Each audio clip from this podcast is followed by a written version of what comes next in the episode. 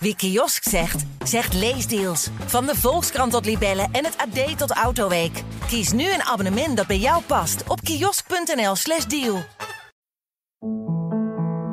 Mijn man wil dat ik hem de ruimte geef om zijn goede vriend Philip geregeld te zien. Ik denk niet dat ik dat kan, omdat mijn man ook op mannen valt.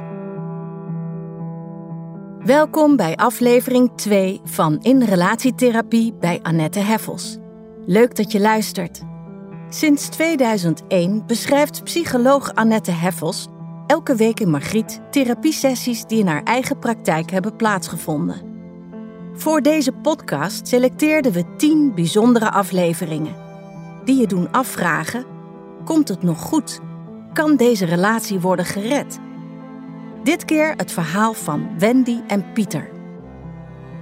Wendy wordt erg onzeker van de gevoelens die haar man heeft voor andere mannen. Vooral die ene die hij maar niet wil opgeven. Pieter heeft al vrij snel, nadat wij elkaar leerden kennen, verteld dat hij eerder relaties met jongens en met meisjes had gehad. Zelf noemde hij dat geen echte relaties. Hij was in de war, wist niet of hij homo of hetero was. Uiteindelijk besloot hij dat hij op mensen viel en dat het niet belangrijk was of dat jongens of meisjes waren. Toen wij iets kregen, waren we halverwege de twintig. Voor Pieter was meteen duidelijk dat hij met mij verder wilde. Hij zei dat het voor het eerst was dat hij zich echt aan iemand wilde binden, voor altijd, en dat hij met mij kinderen wilde en oud wilde worden. Ik twijfelde aanvankelijk. Ik was verliefd, maar kende Pieter als een jongen die op jongens viel. Iedereen reageerde ook verrast op onze relatie. Zo van: Hè, Pieter en jij? Ik dacht dat hij homo was. Dat maakte me onzeker. Ik wist theoretisch wel dat mensen biseksueel konden zijn, maar ik kon me daar niet zoveel bij voorstellen. Ik dacht dat je toch altijd meer het een of het ander was. Ik was bang dat hij later toch weer zou gaan verlangen naar seks met jongens. Pieter stelde me gerust. Hij zei dat hij voor mij ging en dat het vast wel eens voor zou komen dat hij gevoelens van verliefdheid zou hebben voor een ander, want dat dat in elk huwelijk kon voorkomen. Volgens hem zou dat voor een vrouw of een man kunnen zijn, en was hij in beide gevallen van plan om er niets mee te doen. Toch ben ik daardoor altijd onzeker geweest over onze seksuele relatie. Vooral in periodes dat er op seksueel gebied niet zoveel gebeurde. Toen de kinderen klein waren bijvoorbeeld. Ik was dan bang dat ik hem niet kon geven wat hij wel met een man had ervaren. Dat werd erger toen ik ontdekte dat hij met een man iets had gehad. Toen ik daarachter kwam, volgens Pieter meteen nadat het voor de eerste keer gebeurd was, was ik totaal overstuur. Ik overwoog om bij hem weg te gaan. Maar Pieter heeft me ervan overtuigd dat het voor hem alleen seks was en dat het niks te maken had met zijn liefde voor mij. Hij kon niet beloven dat het nooit meer zou gebeuren. Ik heb hem toen gevraagd om dan wel discreet te zijn. Ik wilde het niet weten en ik wilde ook niet dat het in onze omgeving bekend zou worden. Hij heeft dat beloofd. Tot hij Philip leerde kennen. Voor hem heeft hij echt gevoelens die hij niet wil ontkennen. Hij wil mij niet kwijt, maar wil daarnaast de ruimte om Philip regelmatig te zien. Ik denk niet dat ik dat kan. Ik heb Wendy gevraagd of ze hetzelfde gereageerd zou hebben als ik verliefd geworden was op een andere vrouw, zegt Pieter. Ze zegt dat ze dat niet weet. Aan de ene kant denkt ze dat ze dat nog erger zou vinden, omdat zij immers ook een vrouw is en dus het gevoel zou hebben dat zij gefaald had. Maar ze zou dan kunnen vechten voor onze relatie. Terwijl het volgens haar nu een oneerlijk gevecht is. Want als ik de voorkeur geef aan een man, dan verliest ze mij op den duur toch, denkt zij. Ik heb geprobeerd haar duidelijk te maken dat het zo niet zit. Het feit dat ik gevoelens heb voor Philip heeft juist niet alleen met seks te maken. Dat is zelfs niet het belangrijkste. Als het Wendy daarom gaat, wil ik best beloven dat ik daar een grens trek. Dus alleen vriendschap, geen seks met Philip. Al heb ik zelf het gevoel dat mijn gevoelens voor Wendy hierdoor niet veranderen. Natuurlijk voel ik me ook seksueel aangetrokken tot Philip. Wendy en ik houden van elkaar. Maar als je bijna dertig jaar een relatie hebt, verandert er wel iets op seksueel gebied. De verliefdheid verandert in liefde en in vertrouwd zijn met elkaar. Het verlangen naar seks is voor ons beiden minder nu. Maar als we vrijen, voelt dat nog steeds goed en zeggen we ook tegen elkaar dat we dat meer zouden moeten doen. Wat ik voor Philip voel, is een diepe vriendschap. We hebben mooie gesprekken, delen op allerlei gebied dezelfde belangstelling. Voor mij heeft dat geen invloed op mijn relatie met Wendy. Ik hou van haar en wil er alles aan doen om onze relatie en ons gezin te behouden. Alles, behalve het verbreken van de vriendschap met Philip. Ik wil hem regelmatig zien, samen sporten of wandelen of samen eten. Wendy wil dat ik hem meeneem naar huis. Ze wil hem leren kennen en wil vooral ook dat hij haar ontmoet, zodat hij haar bestaan niet kan ontkennen. Ik wil dat voorlopig liever niet. Voor nu is dit iets dat ik voor mezelf wil. Wendy wil dat hij een soort huisvriend wordt. Ze is heel bang dat anderen of de kinderen achter deze vriendschap komen, en als Philip bij ons thuis komt, lijkt het normaler. Het maakt mij niet zoveel uit wat mensen denken. Maar omwille van Wendy zullen Philip en ik heel voorzichtig zijn en elkaar alleen zien in zijn woonplaats. Ik zou het ook niet willen verbergen voor de kinderen. Ik vind oprecht dat het niet iets is waarvoor ik me moet schamen. Ik wil vooral Wendy geen pijn doen en als zij niet wil dat de kinderen ervan weten, dan respecteer ik dat. Ik vraag me alleen wel af of het verstandig is. De kinderen merken toch, ook al wonen ze niet meer bij ons, dat er iets speelt.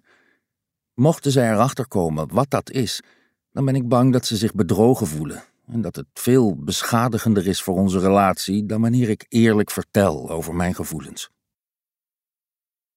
Paren vinden trouw aan elkaar belangrijk. 90% wijst vreemdgaan af. Het ontdekken van ontrouw veroorzaakt dan ook een crisis in een relatie. Maar ontrouw komt veel voor. Uit onderzoek blijkt dat ruim een kwart van de Nederlanders met een vaste relatie wel eens iets met een ander heeft gehad.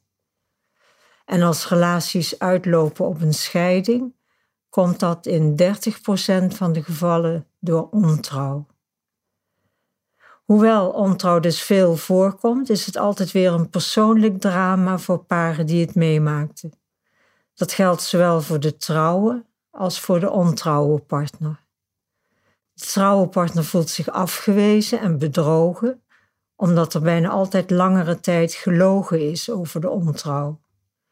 De ontrouwe partner voelt zich schuldig, lijdt onder het verdriet en de boosheid die hij veroorzaakt heeft en is vaak ook teleurgesteld in zichzelf.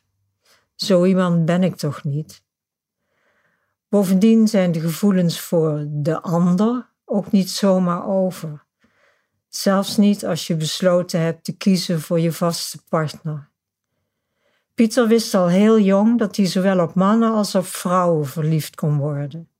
Omdat hij wist dat het voor zijn ouders moeilijk was dat hij op jongens viel, en omdat hij graag kinderen wilde en een gewoon gezin, heeft hij bewust, maar ook van harte gekozen voor de relatie met Wendy.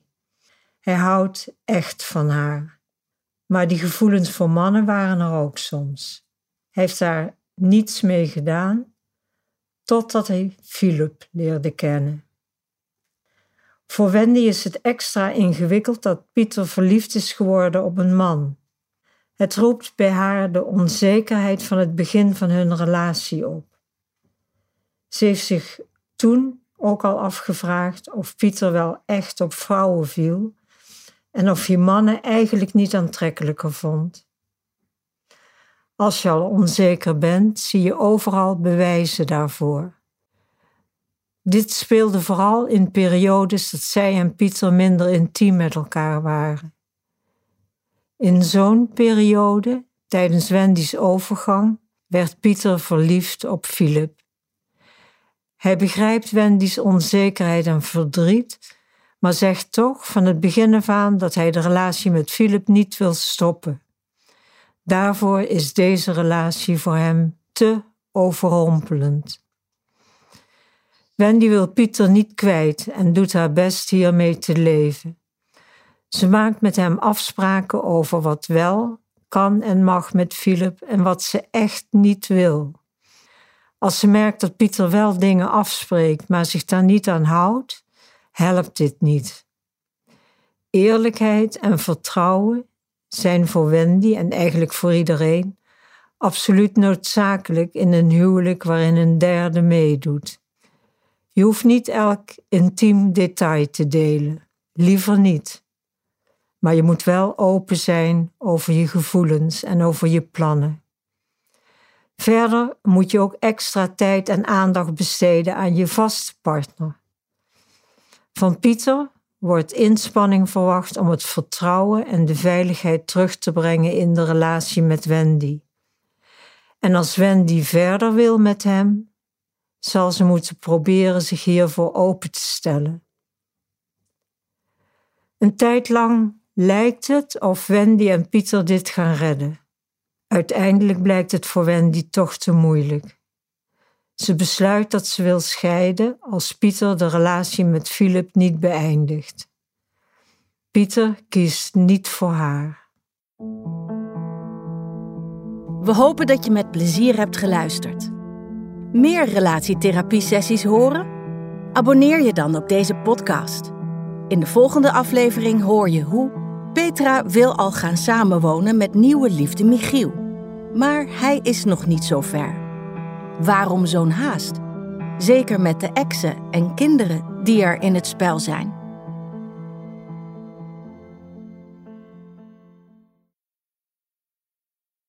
Wie kiosk zegt, zegt leesdeals. Van de Volkskrant tot Libellen en het AD tot Autoweek. Kies nu een abonnement dat bij jou past op kiosk.nl/slash deal.